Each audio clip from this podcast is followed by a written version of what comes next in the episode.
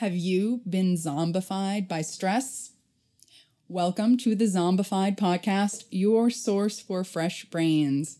Zombified is a production of Arizona State University and the Zombie Apocalypse Medicine Alliance.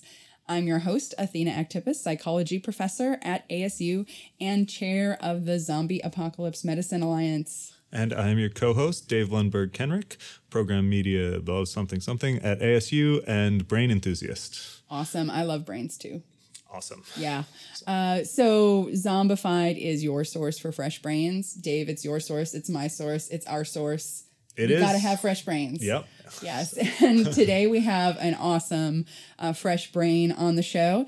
Mary Davis, who is a professor at ASU in um, my department here. She studies, among other things, stress and resilience to stress. And I think she has some super useful advice for all of us who have been zombified by stress. Yeah, I think that today's episode has really good survival strategies for dealing with the way stress zombifies our brain.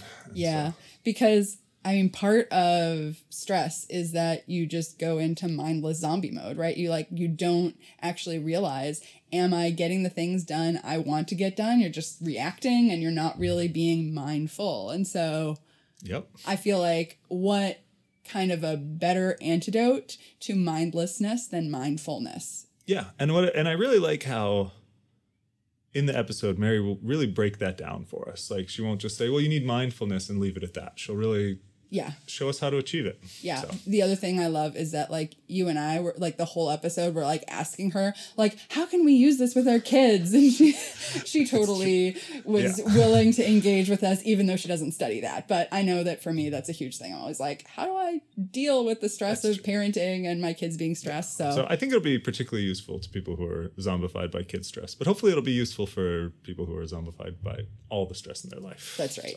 Awesome. Well, let's jump right in with Mary Davis. Sounds good. I know it's crazy, but it seems so logical.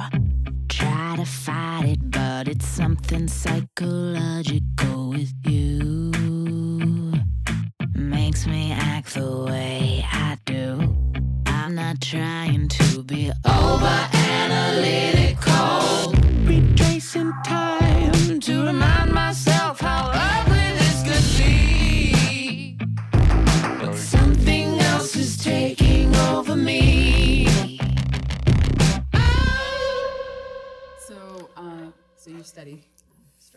do.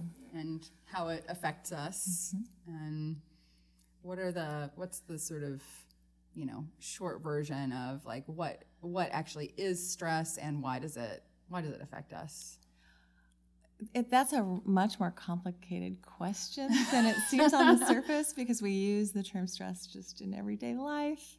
We're stressed out about running out of groceries, you know, needing to run to the store or deadlines, that kind of thing. Um, but stress, the way we kind of think about it, at least in health psychology, is that it's when whatever is um, placing demands on us, whatever the circumstance is, overwhelms our capacity to meet the demands.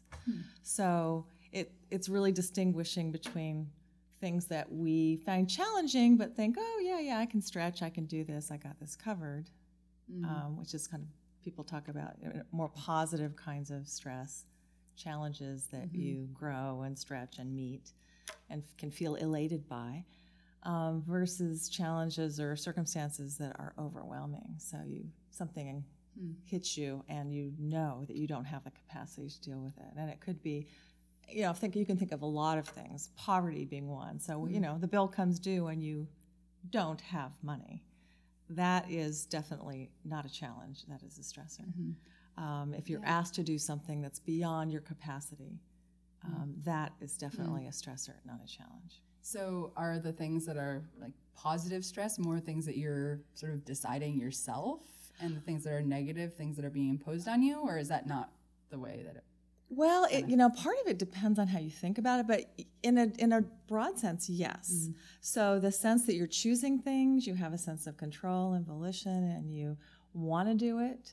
Um, we make choices all the time to do stuff that are that's a little bit challenging because we recognize that it has meaning or value or we want to learn something new. Yeah, so that's I would say that's positive stress.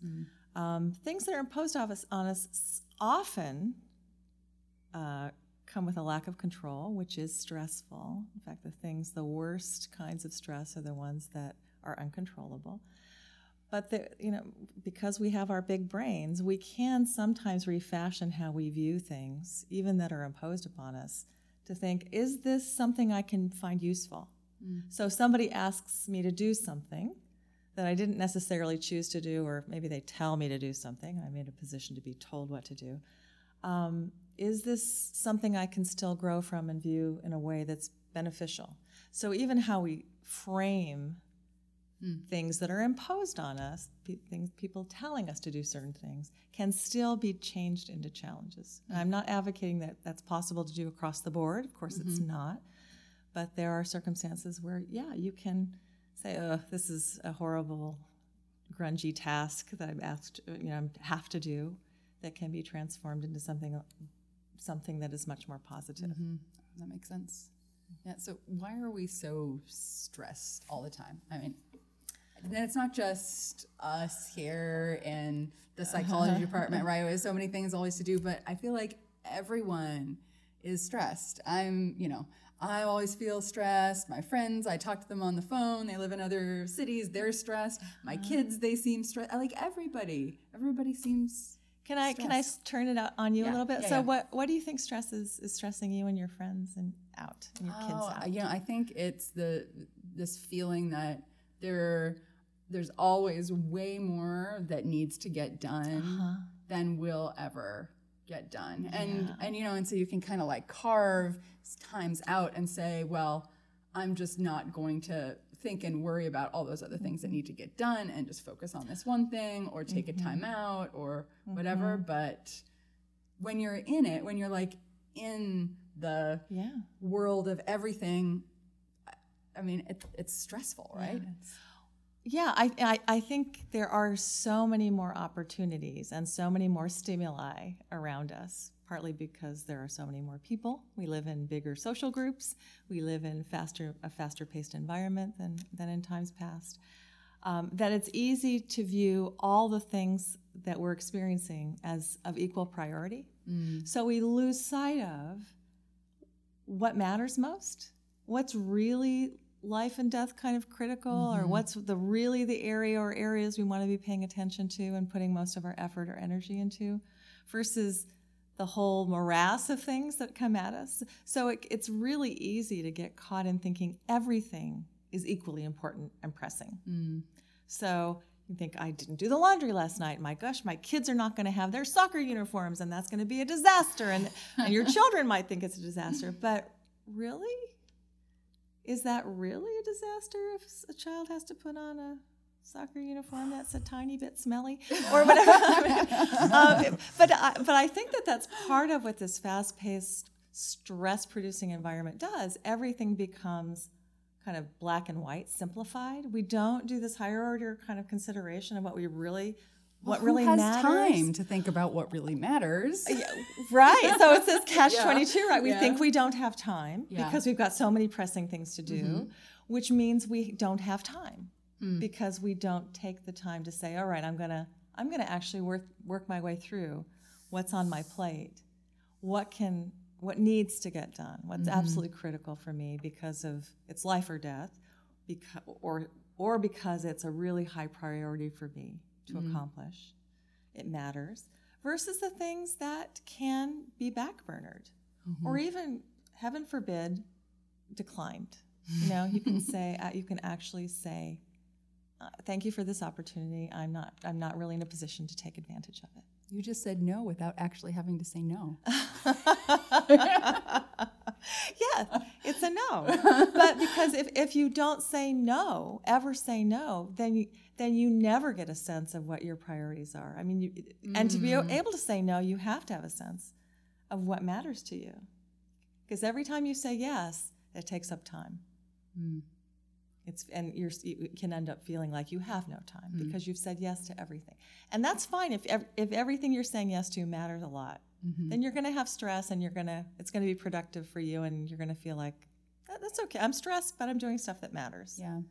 Versus saying yes to everything, including the things that are not so important. Yeah. So, what about the stress of saying no, right? Like that in itself can feel so scary, right? To say no Uh-huh. if someone's asking you to do something and you feel like, oh, well, if I don't do it, maybe I won't get this other opportunity, or maybe they'll not that like of that- me, or That's like a fear of the fear of missing out or the fear of um, or the fear, fear of rejection or criticism or uh-huh, yeah they- or of like not doing your part too like if you Mm. feel like someone's asking you to do something and you don't really want to do it but uh-huh. you feel like you should or you know if it's Yeah, I think that's a really good question, and it's one that people confront all the time. So I'm going to circle back. I'm going to sound a little bit like a broken record because if you really have a sense of what your values and priorities are, then someone asking you to do something consistent with that, you're going to be more inclined to say yes. Maybe you're busy, but you know what? It's consistent with what you want to be working on. So so you're willing to put in some time. If it's not, then you can decline with with um, complete ease because it's not aligned with where you want to be putting your priorities and your time. And and there are always other people who mm-hmm. can do what you are being asked to do. Mm-hmm. That's the other kind of myth I think we sometimes have. No one can do this but me. Mm-hmm. I've got news for you. They can't. you're not that special You're not that special. yes, that, that's exactly right. We can we can end up thinking, oh, if I don't do it, who will? You know what? There are people who will. And I think if you think about your whole your the, all that's on your plate with this sense of priorities, then you will see. Eh, you'll decide whether you're contributing in ways that are meaningful. Are you mm-hmm. pulling your weight? Are you doing your share? To, for the common good? Are you contributing to the commu- community in ways that you want to be doing? you don't have to do everything You don't have be to do everything. Yeah. Yeah. And if you're really aware of that, you can say, you know what, I am I'm I'm doing my fair share or more and I'm comfortable with that. yeah I'm comfortable. I don't have to respond to somebody else's priorities for me. Yeah, I remember reading some study, I think maybe it was done with teachers, where they had um, some teachers like say yes to only the things that they decided that they wanted to help with. Mm-hmm. They had like a list of these are the things I really want to help students with, and then others who just said yes to all requests, and then some like I think who said no. And like the saying yes just to the things that you really want to do was associated with like way less burnout, I think. Absolutely. Well, think and think about how much sense that makes. You are saying yes to something that matters to you versus feeling imposed upon. We talked about the mm-hmm. value of control. Yeah. When you're saying yes to things that are aligned with your values, you are in charge of what you're doing. You mm-hmm. are making choices. Yeah. Thoughtful choices. When you're saying yes because you feel like you have to, that will suck the life out of what you're doing. Mm. Right? Suck the life out of you. right? I mean, think about the. the um, so I'm not a developmental psychologist, but I remember data from when I took my intro course way back when um, about the intrinsic versus extrinsic reward. You know, if you if kids read because they love reading versus kids reading because they're paid to read books. You know, you read ten books, you're going to make ten bucks. If you want to suck the life out of something, you know, take the intrinsic reward out of it. Do it do it for make it transactional. Mm. And there's a little bit of I think that going on when you're doing something just to be get your chips, you know, Yeah. your chips of being a good good person, being viewed nicely, mm-hmm. etc. So the sort of reputational concerns Yeah. can maybe interfere a little bit with really doing what I think they can. Hmm. Yeah, I think they can. If if you're doing a lot of things because you want to earn you know your badges for your Girl Scout or Boy Scout sash. You know, like I don't really care about learning to light a fire, but I want another badge. I mean, that's that Yeah. defeats the purpose of kind of learning and growing. It's not that you can't find some um, joy in it, but I think you're you cut the odds that you're going to actually find joy in something if you're doing it to earn a little another badge, another line on your resume or your Vita. Yeah. D- doing it because it's consistent with your values and your um, priorities is a much better route. to, f- Yeah. to staying alive and, and lively in your work and in your life. Not being a zombie. Yes, not being a zombie. Exactly. Don't become the undead. Stay alive. stay alive, please. Stay alive. well, that kind of brings us to this question about whether stress manipulates us. Like, would you say that stress manipulates us or controls us, or would you not take it that far? I think it can. Um, I think when we're, you know, we're we evolve to respond to immediate threats with a stress response, where physiologically we're hyper aroused and we're very focused on the the threat or danger. So we're going to fight or flee or freeze. Um, so it's a valuable thing. We want to have that. If we don't have that, we are less likely to survive. We certainly were. Our ancestors certainly were. And there are instances even for us today where if we don't have that response, we may be less likely to survive. But in the modern world, those kinds of stressors are few and far between. You know, for the most part, it's most of what we face is not life and death. And so, but we act as if they are. So we become really, we still are quite simplified in how we view the world. We become very black and white. Uh, our our emotions, our fear and anger might take over, and we might lose access to positive emotions like joy and interest. Um, and so, in that, when we get in that state of hyper arousal to threat, Mm-hmm. we can be manipulated. Mm. We're not thinking so complexly Hmm. when we're in that kind of aroused state. Mm. And so we may be more pliable to believe certain things or to act in certain ways. Wow. So stress can manipulate us, but then it can also make us more vulnerable to being manipulated Yeah, by other things. Can. So it's like a double whammy of Yeah. zombification. We're not doing our most complex thinking Mm. when we are stressed. Mm. We're not at our best in being able to process information well when we are stressed. So we become like a stress zombie. Yes, I, I would say. And here I'm talking about the not the good stress, not the Right, challenge where we right. have the you know that that can, it can be beneficial, but the the more extreme threat oriented stress. So what can you make somebody do if they're stressed that they wouldn't otherwise do? Oh, they can demonize groups of people who aren't like them. Mm. They can purchase things. You know, this this is by the way, this is not my area of, of science. That's fine. So I'm generalizing Yeah. from what I know about thinking of stress. Um, you can be if you want to alleviate the threat. So you want to, if you feel threatened, you want to feel safer. So you do things to feel that are going to make you feel safer, and that may be say clustering with people who are more like you, um, so that you feel safer. It may be um, making sure you're well defended if you view the world as threatening. Mm-hmm. Um, trying to, you're, what you want, want to do is try to increase safety, your sense mm-hmm. of safety and security. Hmm. And so anything you can be pushed around to try to increase your sense of safety in mm-hmm. ways that you may not be aware of. You just know that you feel threatened and you're pretty agitated and can then be moved. Yeah. So do people do do people stress other people out in order to manipulate them? again, this is probably a better question for a social psychologist, but the short answer is yes. Yeah. yes. Yeah. Yeah, we're, we're maneuvered all the time by mm-hmm. thinking that we are lacking something that everybody has and is completely necessary, by being activated to think that we're a threat. I think of some of those. I'm probably going to get into trouble for saying this. Some of those alarm commercials, you know, where they want you to alarm your home and they make Oh, you feel, feel like your neighborhood is everybody's getting broken into. You see the creepy guys outside ringing your doorbell and they've got, you know, they're casing your house.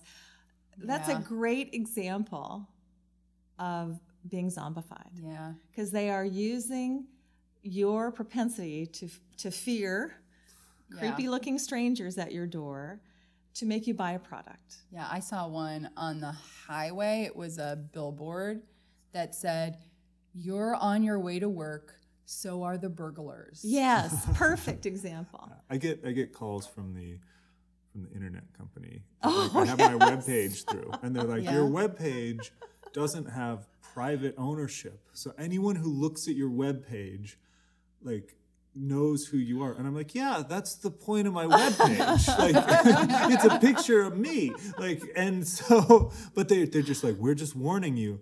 And your webpage isn't safe. And I'm always Yeah. like, well, if it was that safe, why'd you sell it to me in the first place? Right, You know, but they want to sell this other like they do. They privacy completely thing. do. And, even so- even the, the con- I thought you were going to go with the con artists who are calling you saying your Microsoft software is being infiltrated right this very minute. But Get on, you mm. know, we, we need to help you.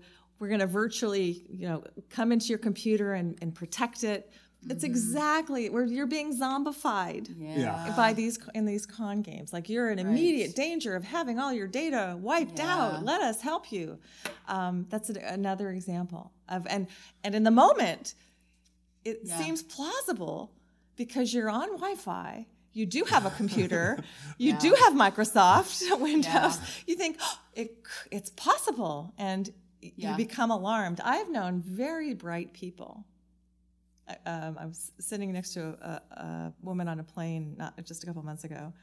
She had just bought into one of these scams. Very, you know, Oh, business owner, very had been very successful. She fell prey to this scam. Now, is she stupid? No. Yeah. She was zombified in the moment Yeah. by one of these calls. Yeah, I got a call a couple of days ago or last week. Um, and the guy said, you know, this is the police department, you're under investigation, blah, blah, blah, blah, blah.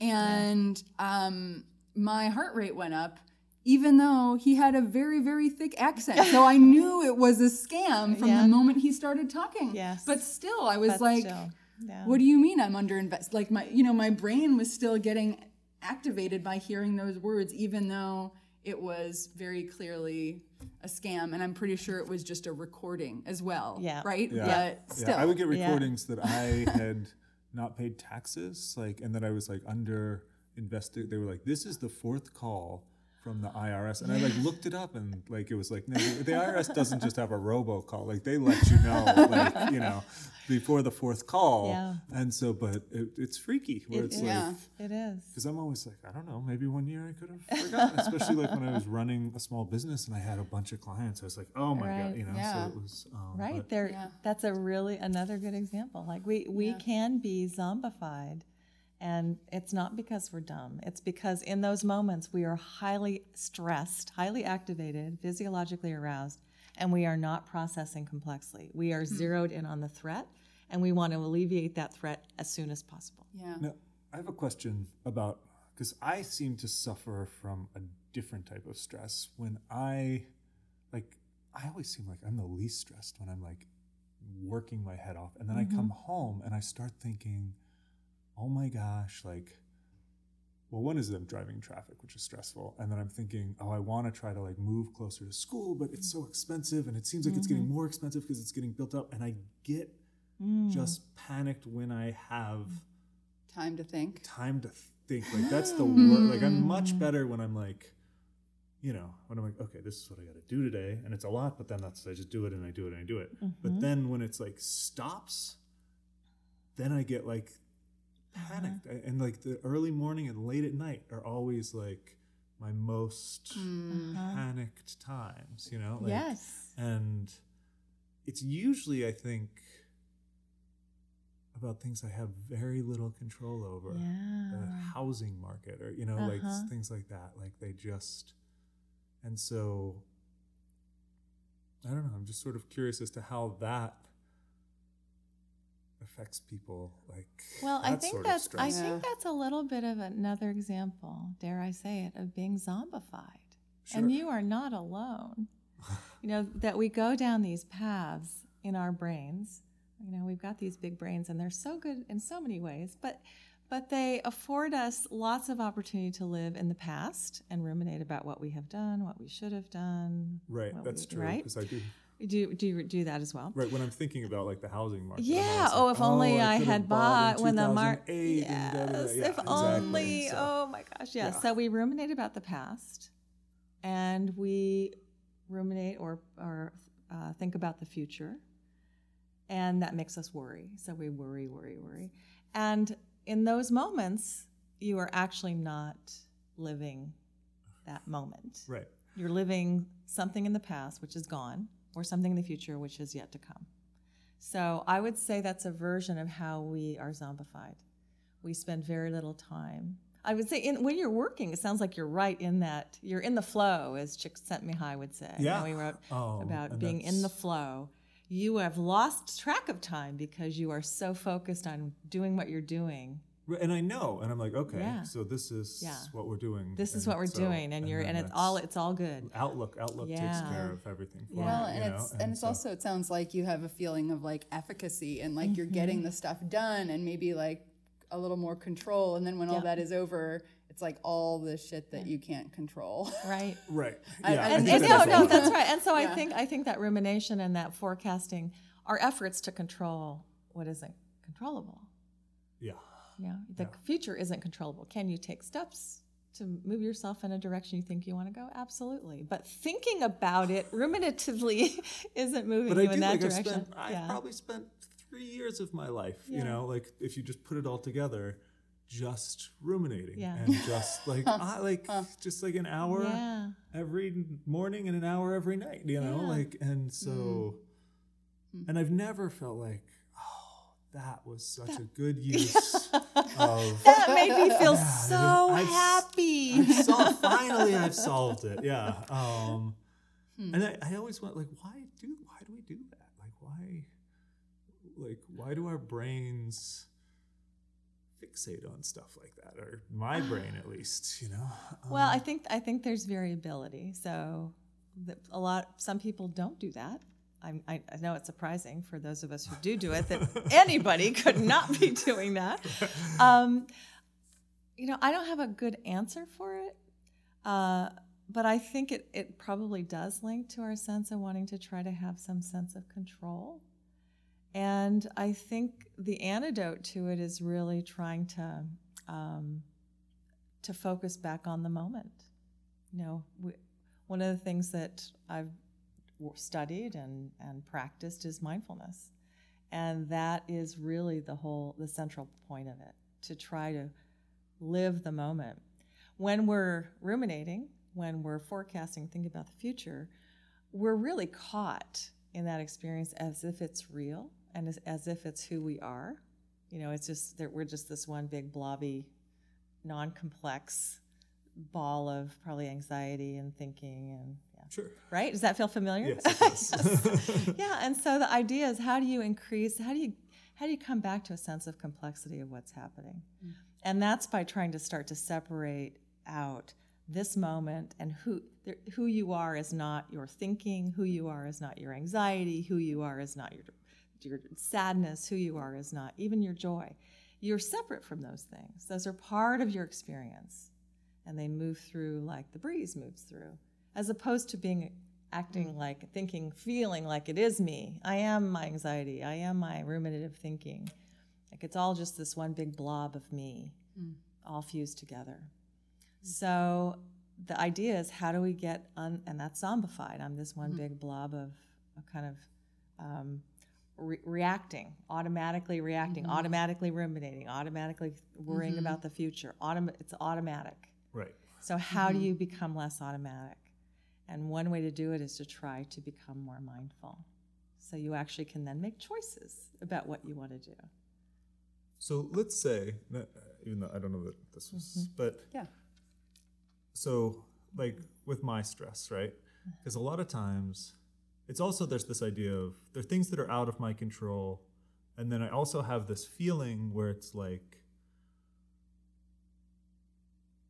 almost like the world is going to be developed to the point where like my kids have nowhere to live, you know what I mean? And mm-hmm. I'm just like, I get this The like stress panic. apocalypse. Yeah. Yeah. And uh-huh. and then it's like and I I tell myself, okay, I got to get up and I got to get showered and I got to get the kids uh-huh. ready for school. Uh-huh. But it's hard to fight that sort of voice of but eventually what's the world going to be like for them and are they going to be able to even get jobs cuz the world is changing so much, you know, and Mm. like how can somebody be mindful under those circumstances, I guess. when the apocalypse is coming, is that what you're saying? Exactly, in the face How to be mindful in the just- apocalypse. Let's see.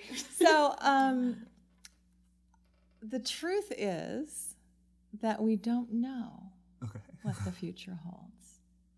Who could have imagined 100, 150 years ago what the world would look like? Who could have imagined 20 years ago what the world would look like today? We don't know what's going to happen.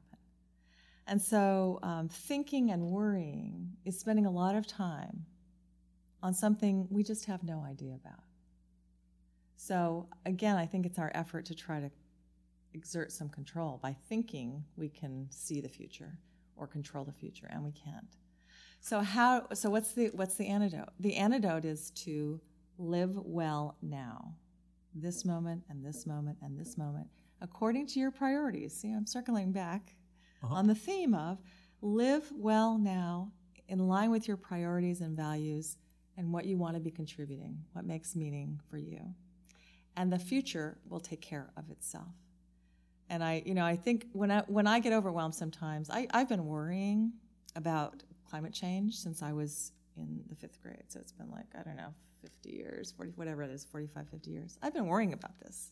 Like, how much good did it wor- do me to worry for 50 years? Like, that's a lot of, like, your rumination, is like a lot of worry. And my mom, uh, she has a saying for everything, and she's, you know, I've just learned she's always right. Um, light a candle where you are. And that is, this is the moment. Do in this moment what matters, how you can contribute in whatever way you can, small or large. And for most of us, it's it's smaller. And that, the future will take care of itself. So light a candle. And I, I say that to myself at least three, three times a week. Like, light, no, no, just light the candle. Just light a candle. Hmm. So, so by lighting a candle, is it like lighting a candle? Light a candle where you are. The sort of darkness that you're afraid of, or just Yeah. like what is the the candle? They, sort it's of sort of light a candle where you are. So instead of you can think about um, all the possibility horrific things in the future, the global whatever, and be paralyzed by that. Do you find it paralyzing? Yes. Yeah, so you can be paralyzed by that. Versus taking this moment and in this moment doing your part to make the world a better place in whatever way you have determined that to be. So rather than be paralyzed, do something in line with your values and something that's meaningful to you. Okay, that makes sense. Does that make sense? It does. It's like so. like you can get paralyzed by zombi, which is zombified. Right. That paralysis is another version of zombification. Mm-hmm. So, how do you take this moment and act in this moment according to what matters? And by that, in that way, you're lighting a candle, lighting a little candle where you are, wherever you are, and that contributes towards moving to the fu- to a future. And by the way, you know, it- people talk about planting trees now that you may never see. You may never sit under a tree. You can't know. You plant a tree because it matters to you to plant the tree. Uh-huh. And you get to see, maybe you'll get to see it bloom and grow, maybe you won't. But what matters is you're planting the tree now. That makes sense. And maybe tomorrow and the next day you're planting these trees and you're just saying, okay, I trust that I'm going to act according to my values.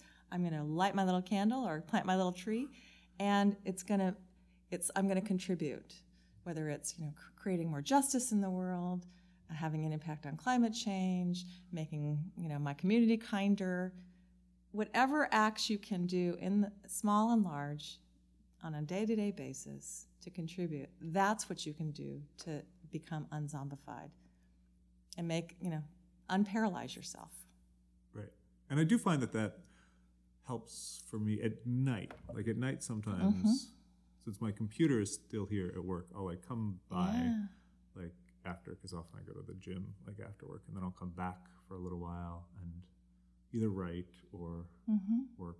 And I feel like I'm moving forward Mm-hmm. on projects I care about, and then I can go home those nights and feel better. Mm-hmm. Well, and you're helping to like reduce the global burden of zombification Yeah. by making this podcast too, yes right?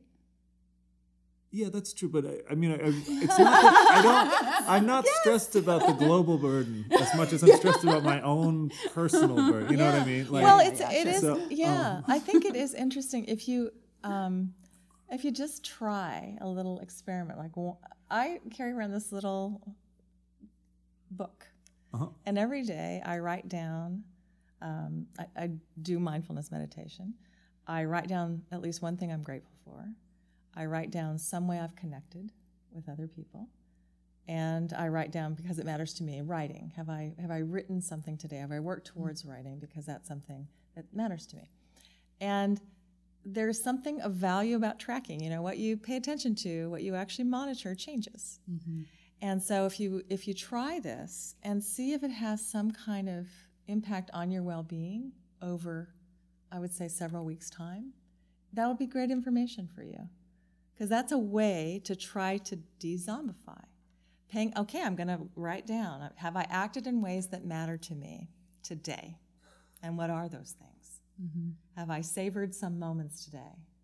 And the data show that will improve your sense of well being.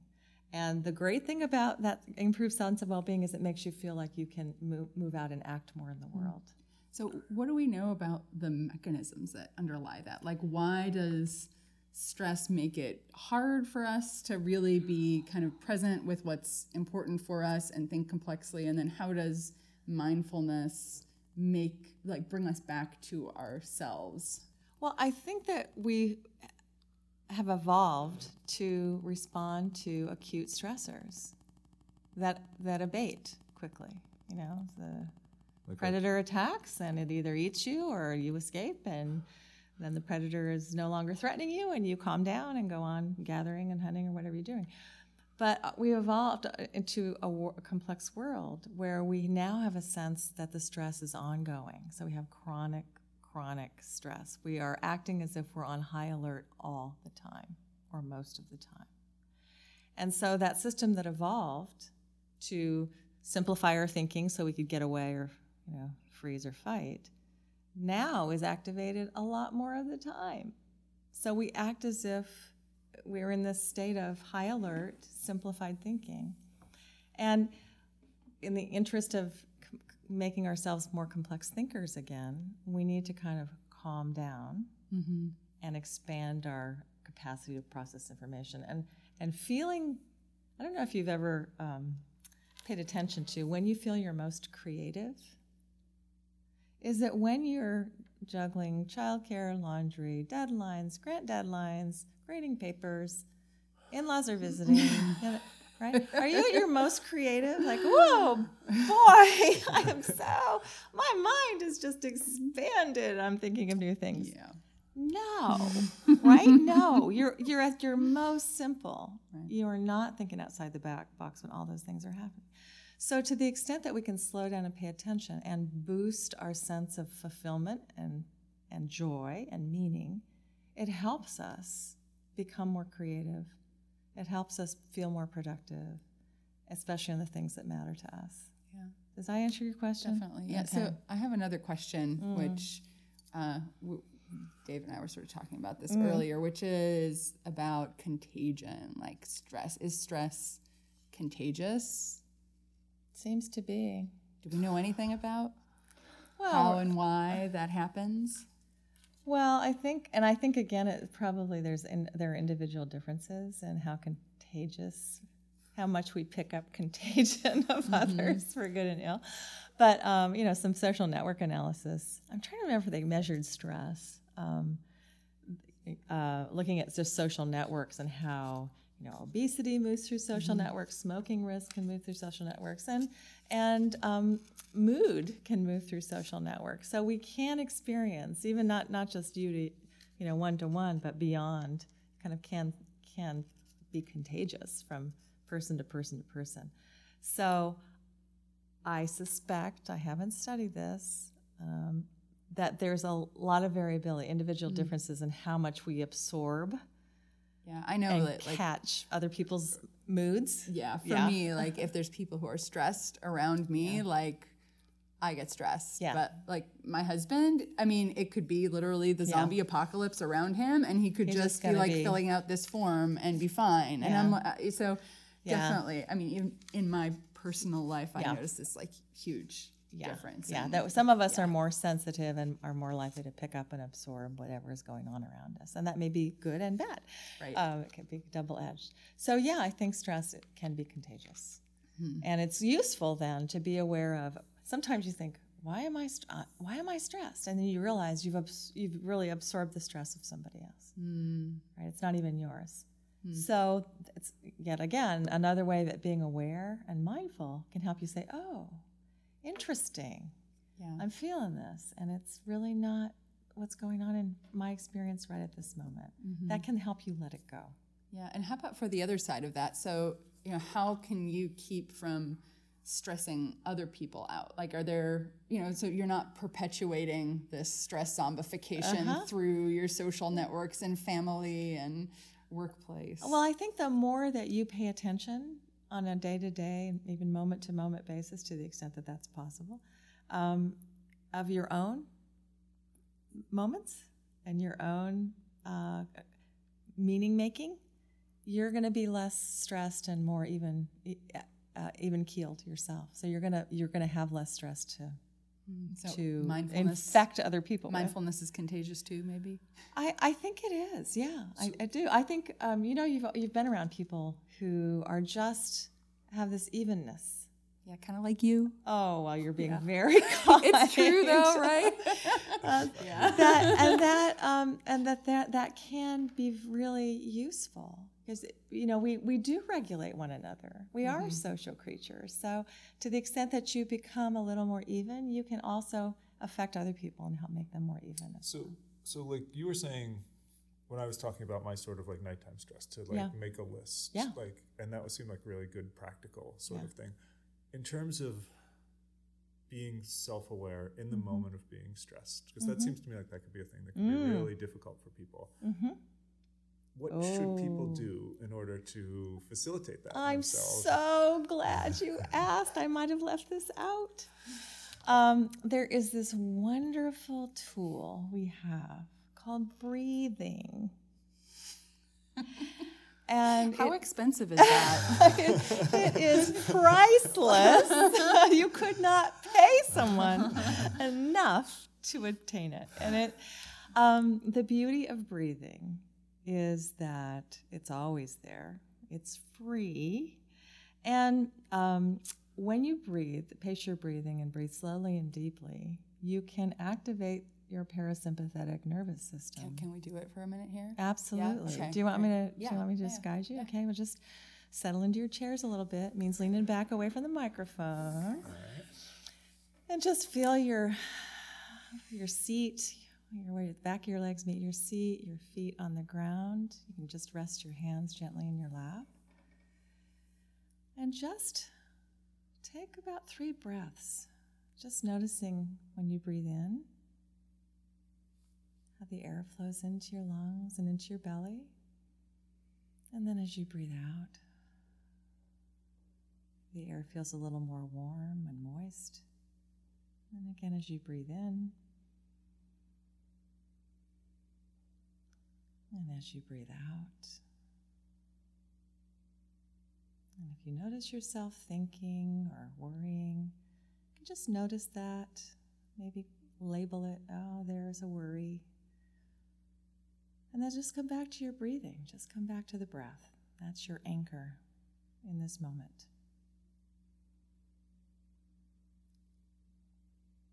Feel your shoulders settle down a little bit.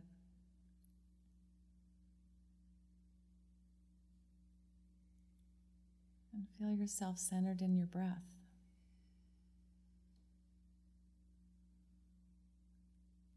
If your attention is called away to some part of your body, maybe some sensation of tightness or pain, discomfort of any kind, you just notice it. You don't have to change it. Don't do anything with it. Just notice it. Might label it. Oh, there's tightness. Oh, there's pressure. And then just let it go very gently. And come back to your breath. Breathing in and out.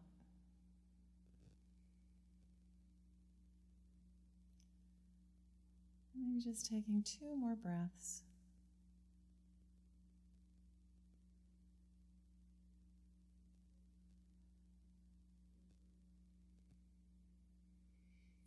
Just wiggling your fingers and toes and maybe moving your feet around. And when you're ready, just open your eyes. We're back. Oh, that was great. That is very Yeah. relaxing. Yeah. It's So- amazing, isn't it? And it doesn't, you know, the beauty of it is you don't have to be a monk, you know, in a, in a, uh sanctuary or monastery on some high mountain doing this hours and hours a day. Very little practice on a regular basis can really help. And any moments you can do this, you know, I, I pause throughout the day and mm-hmm. just breathe two or three breaths to anchor myself in the moment. But what if you don't do it perfectly? Oh, yeah, that's a great question. Thank you for asking that too. Right, and that's a that's a common th- question people have. Like, oh, that was such an awful breathing because my mind was everywhere and my body hurt. Oh, it's just a disaster. It's exactly how it should be. However it is for you, at whatever time you do it, it changes. Usually changes from time to time to time to time. It's exactly what it needs to be. So it's okay to be a disaster sometimes. It's it's not. I wouldn't even call it a disaster because it is what it is, right? It is what it is. Oh, today, today, yeah, today was a day where my mind was just all over the place. You know, oh well, that's the kind of mm. day that was. So- huh? Interesting. yeah. So- it's all interesting. You know, just be curious about whatever's there and don't try to change it. So now, what about for people if they they're getting stressed in a social situation, Mm-hmm. and they may be aware, like, oh, I should take time to breathe, but how do they set that up? You know what I mean? Like, because it's like, do you, if, let's say, like, what's a situation I where someone's going to be stressed around? Well, say you're going to a party or something, you're going to Well, a party, a, a party's like a if- situation where you could probably walk out. I would say Oh, somebody is like Yeah, give either like with well, the the one that comes to my mind for myself is I t- was taking my kids on a ski trip Oh. and they I just spent all this money buying them skis and stuff and they were like the boots they didn't like the boots you know and i Mhm. was Yeah. like getting totally overwhelmed because i was like Uh-huh. oh my gosh this is a disaster? Uh-huh. but my kids are there um Uh-huh. and so Uh, actually, can I expand this out? Because the thing I wanted to ask about was like in families Mm. and like with kids, because kids get stressed really easily, right? Mm-hmm. I mean, and that's totally normal. And like in today's world, I think there's even more because they're getting sucked Mm-hmm. into this huge system with all these stressors too at an early age. And so, like, when you are in a family context and when you are trying to maybe help your kids deal with the stress because the Right. boots are uncomfortable or and they, they, also forgot their homework are picking up or on my stress yeah, Yes. yeah. so, um Yeah. So how, as parents or as Mm-hmm. members of a family or just of any good, any close social group, you know, Mm-hmm. where you're influencing each other, like, but I, I think especially like with kids, because I mean, Yeah.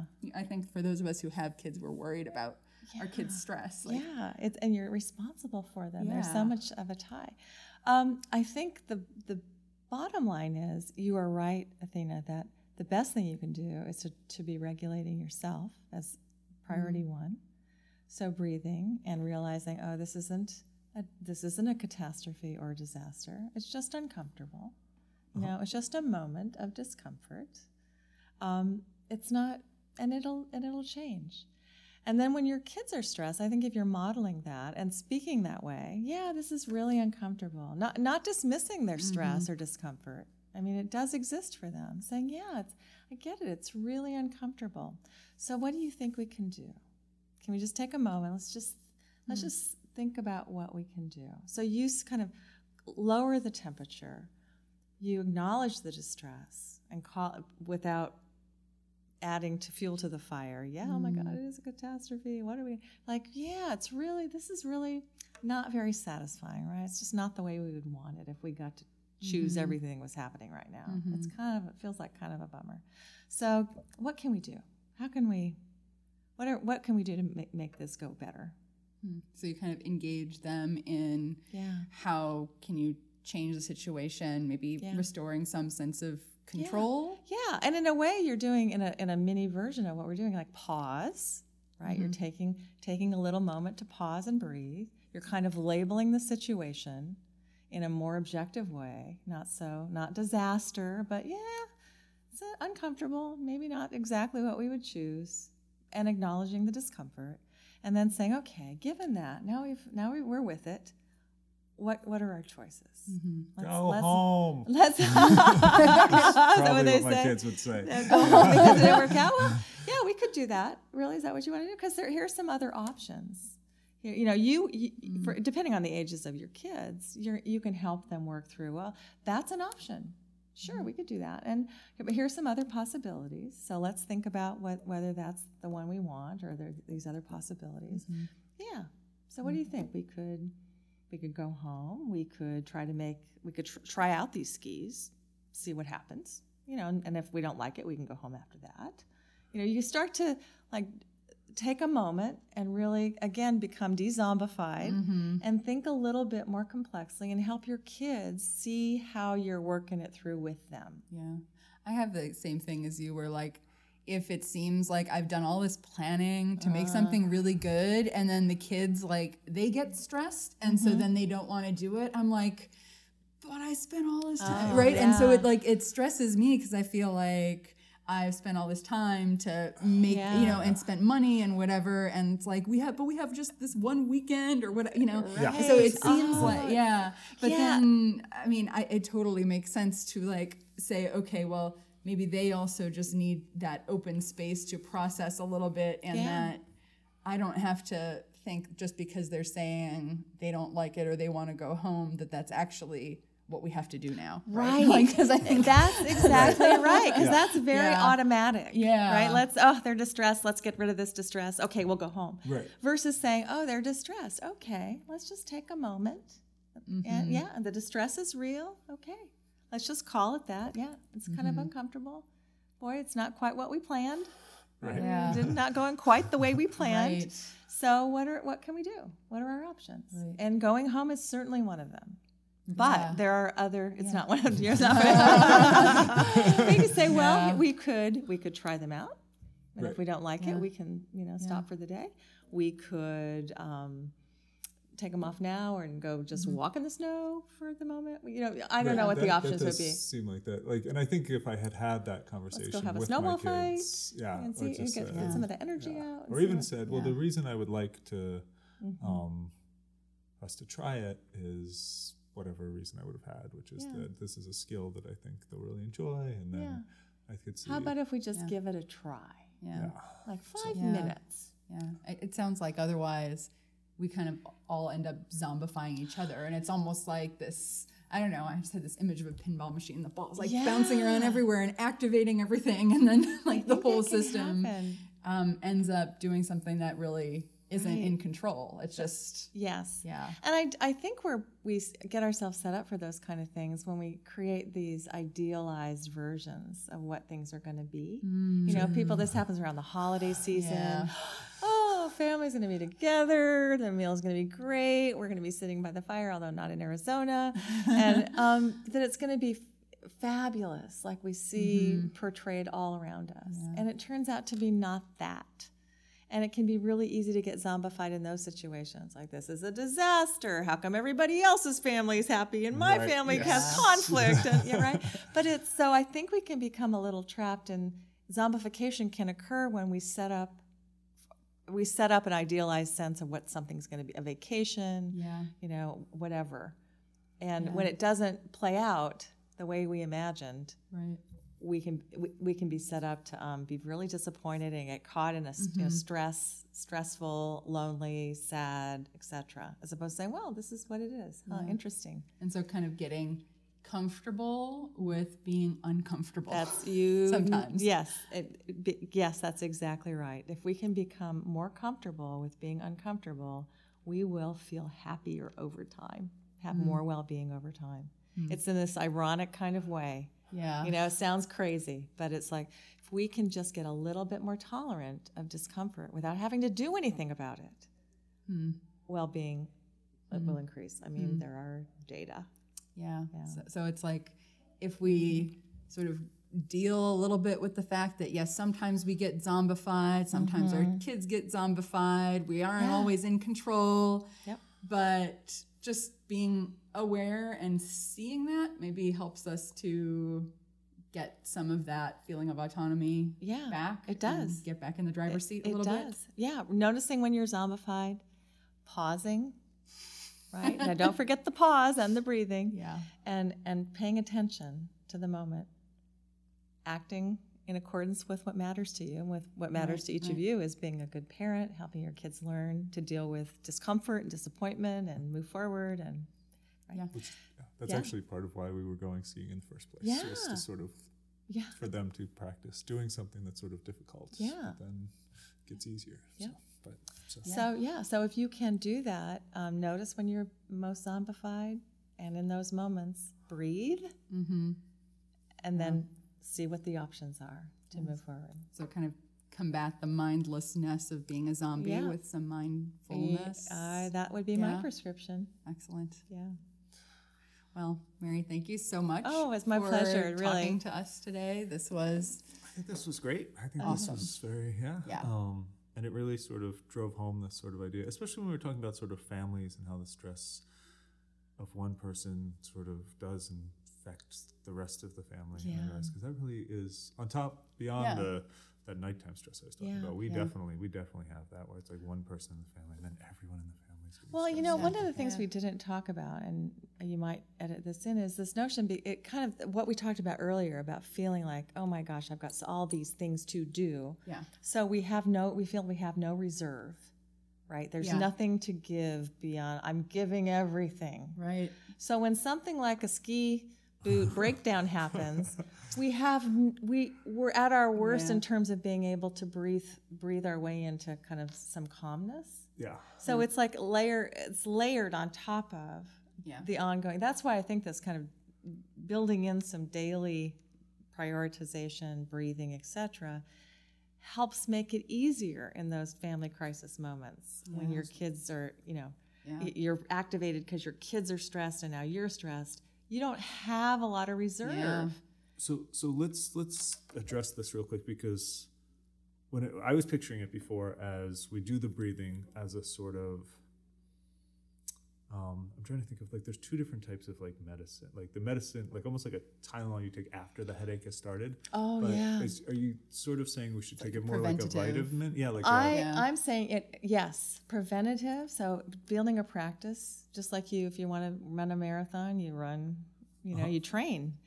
Uh, mindfulness works the same way. So the regularity, and I would say doing it every day or nearly every day for whatever moments you can is more important than doing it once a week for an hour.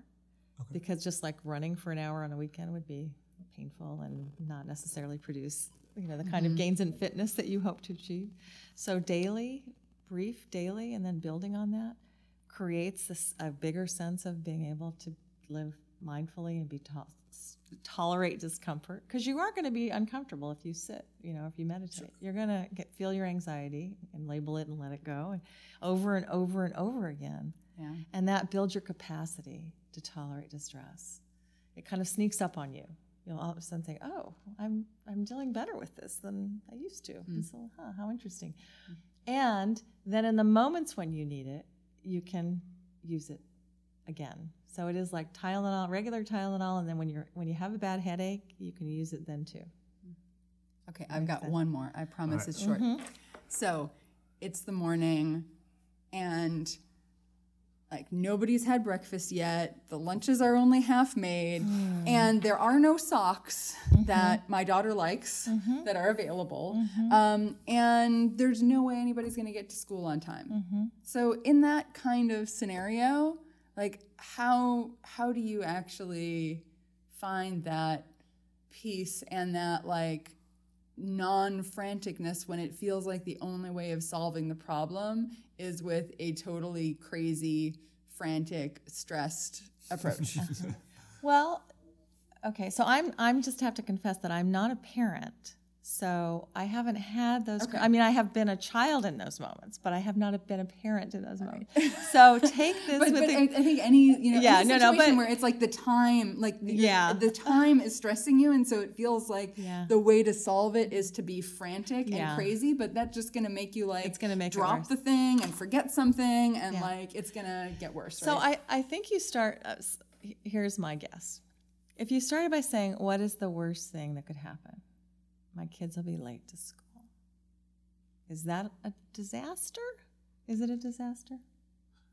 I know it's I, I've I've my kids have been late to school enough times that I And can you- actually have- say. and you have lived to tell I've lived- about I've it. lived through getting the letter from Me the too. school. I've gotten the letter too. Oh, and yeah, and it doesn't even phase me because Yeah. I'm like, you know what? It's life. I, right? so- I, I even got a call from the yeah. And you too are here call. and living to tell about it. so some mornings are like that. And so you say, okay, well, we're going to do the best we can. yeah. Just do the best you can. yeah. And maybe it's that your kids are going to be late and oh well, maybe they're going to have kind of mediocre lunches or whatever. Or maybe you're going to have to spend a little bit of time with your daughter going through, you know, the dirty socks to find the ones that are the cleanest that she likes. I like how we're coming full circle to Right. wearing dirty clothes. Yes, I'm- as I- a solution. because again, you you spray a little perfume on it, and all is good. No one will know. I wish I Uh. wish I had the problem of kids not wanting to wear dirty clothes. I'll be the opposite. I have to do checks where I'm like, I feel like you were wearing that Thursday. How many days has it been? So, I love that. I love but that. But I do find that that solution of just being like, all right, we're going to be late Right. and we'll live. Uh, that Yeah. is like the one. It diffuses and- it. Yeah. It does. So, it does um, because when you're thinking in that frantic mode, you are acting as if the world will end if you don't get your kids Right. to And school on time. kids feel that. And it then is- they remember- freak out and Right. it really feels like it. It, does because like- because we frame it like I'm gonna die. Yeah. yeah. Right? I know. It's it totally. It's, It's, like, it, it oh is. my It's gosh. this Yeah. very strange way we interpret these very benign challenges as if we are going to die. Yes. And so if you can reorient yourself, say, oh, no, no, this isn't one of those. Yeah, no, no, you're Yeah. not going to You're not going to you're die. just undead right now. Yes, yes. You're not going to die. You might suffer a little social, you know, sanctioning, like the teacher may call you. Oh, well. Yeah. Oh, well. But if you really are clear about your values and meaning, the teacher's call is not going to be also going to be that bad. It's like, oh, yeah, well, guess what? I loved my kids this morning. We taught them some coping skills and we're good. yeah, we were late. Sorry for you. right? It's going to be, Yeah. it's going to be more like that. Yeah. Yeah. Yeah. Well, thank you for sharing all of this with us, for the mindfulness practice tips, and um, for I know, helping us even in this moment. Me and Dave, I think I feel yeah, I, I- feel like Do you, really do you really? Are you and are you just flattering me? Do you really no, feel better? I, I do think, and I, I actually I was gonna say so between now and when's our next one of these? Do you know? I don't know yet. I think it's like a couple weeks from now, right? Something like that. So between now and then, I'm gonna try every night to do the list. And so, what are the three things I'm supposed to do on the list? Well, It's- you you can choose whatever three you want. Or I have four. One is a meditation. okay. One is ex- gratitude. Feeling it and expressing it actually is even better. Like writing it down. Yeah, well, I, I write it down what I was grateful for, but if it's for like, someone, like, yeah, Sure, like like, actually, I do really appreciate both of you getting to spend this time with you. It's been really fun and just Dave, a I joy. appreciate you as a co-host. Thanks. I appreciate you bringing me onto this project. So, um, You have to mean it. I do. mean it. Okay. Um, so um, gratitude, connection. So, so so some kind of meaningful social connection. okay. And then for me, it includes writing, just mm-hmm. doing some writing. Okay. So, all right, I'm gonna try. I'll try to do all 4 We'll see mm-hmm. how I do. Or Okay. Actually, you know, I'll tell fourth, myself. the fourth thing is like It's for me. choice. Yeah, yeah, Yeah. they're- well, they're that's a also thing for for you. me. Yeah, So, okay, okay. You know what I'll do to make it a little easier? I'll do every night. I'll try to do three out of the four, but I'll mix Yeah. it up. Great. And so we'll see Great. how it goes. And see how So, it goes. I'm, I'll be um, really interested. You'll report back. So I will. Yeah, I'll Yeah. report back next, Excellent. Okay. next podcast. Ooh. Um, cool. Awesome. Thank you so much. You're very welcome. And if the whole world says that we're cool, we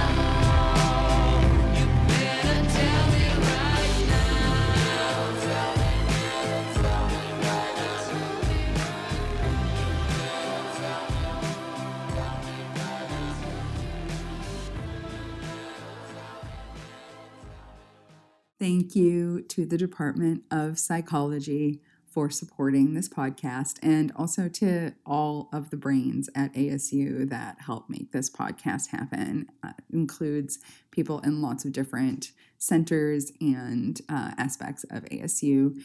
Uh, especially grateful uh, to have a strategic initiative called the Interdisciplinary Cooperation Initiative, which is helping to make this podcast possible, and also to the Lincoln Center for Applied Ethics for their support as well. And my lab, the Aktipis Lab, the Cooperation and Conflict Lab, for all of their help with putting this podcast together. And of course, the Zombie Apocalypse Medicine Alliance. I, I love you guys. If you want to follow us, we are on Twitter and Instagram, just Zombified Pod. On Patreon, we're Zombified, and our website is zombified.org.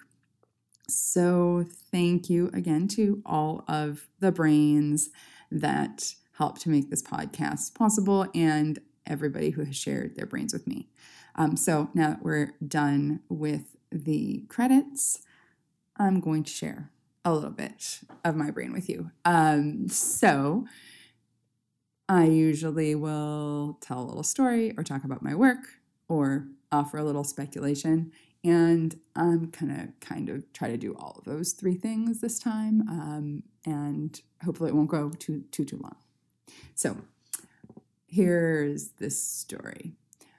I have been thinking about stress for a long time, partially because I constantly am getting stressed out when I am around my husband and he is stressed. And it's like I can't help but like take on his stress or feel his stress. He'll be like sitting next to me doing his email and he'll like sigh, like that kind of like and immediately I'm all stressed. And it's like I wasn't even stressed, but then like I heard him make an exasperated sigh and now I'm all stressed out.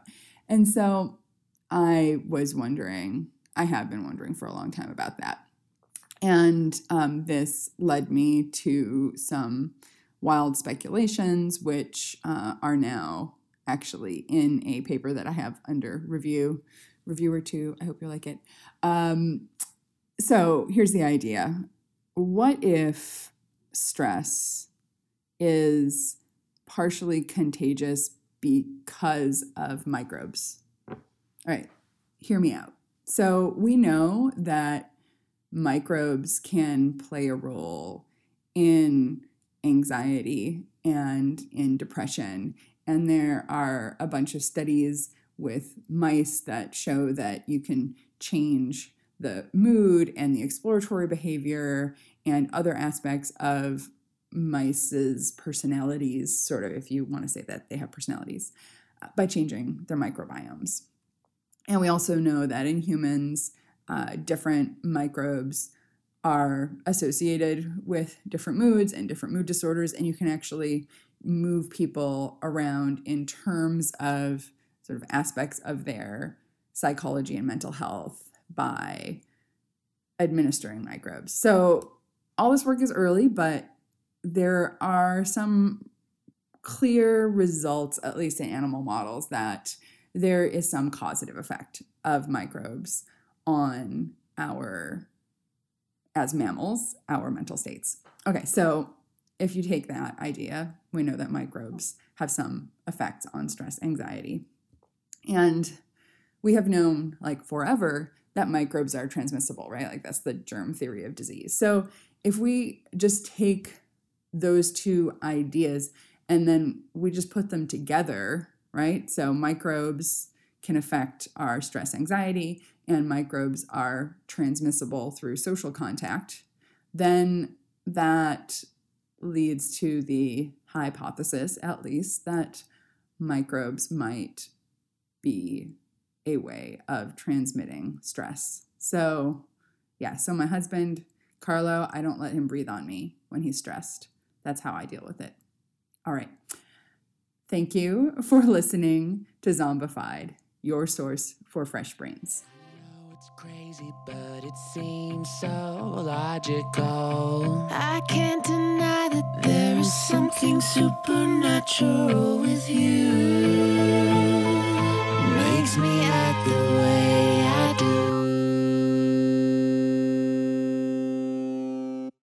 whole point of this podcast is to like kind of push boundaries a little bit, yeah. to be a little bit provocative.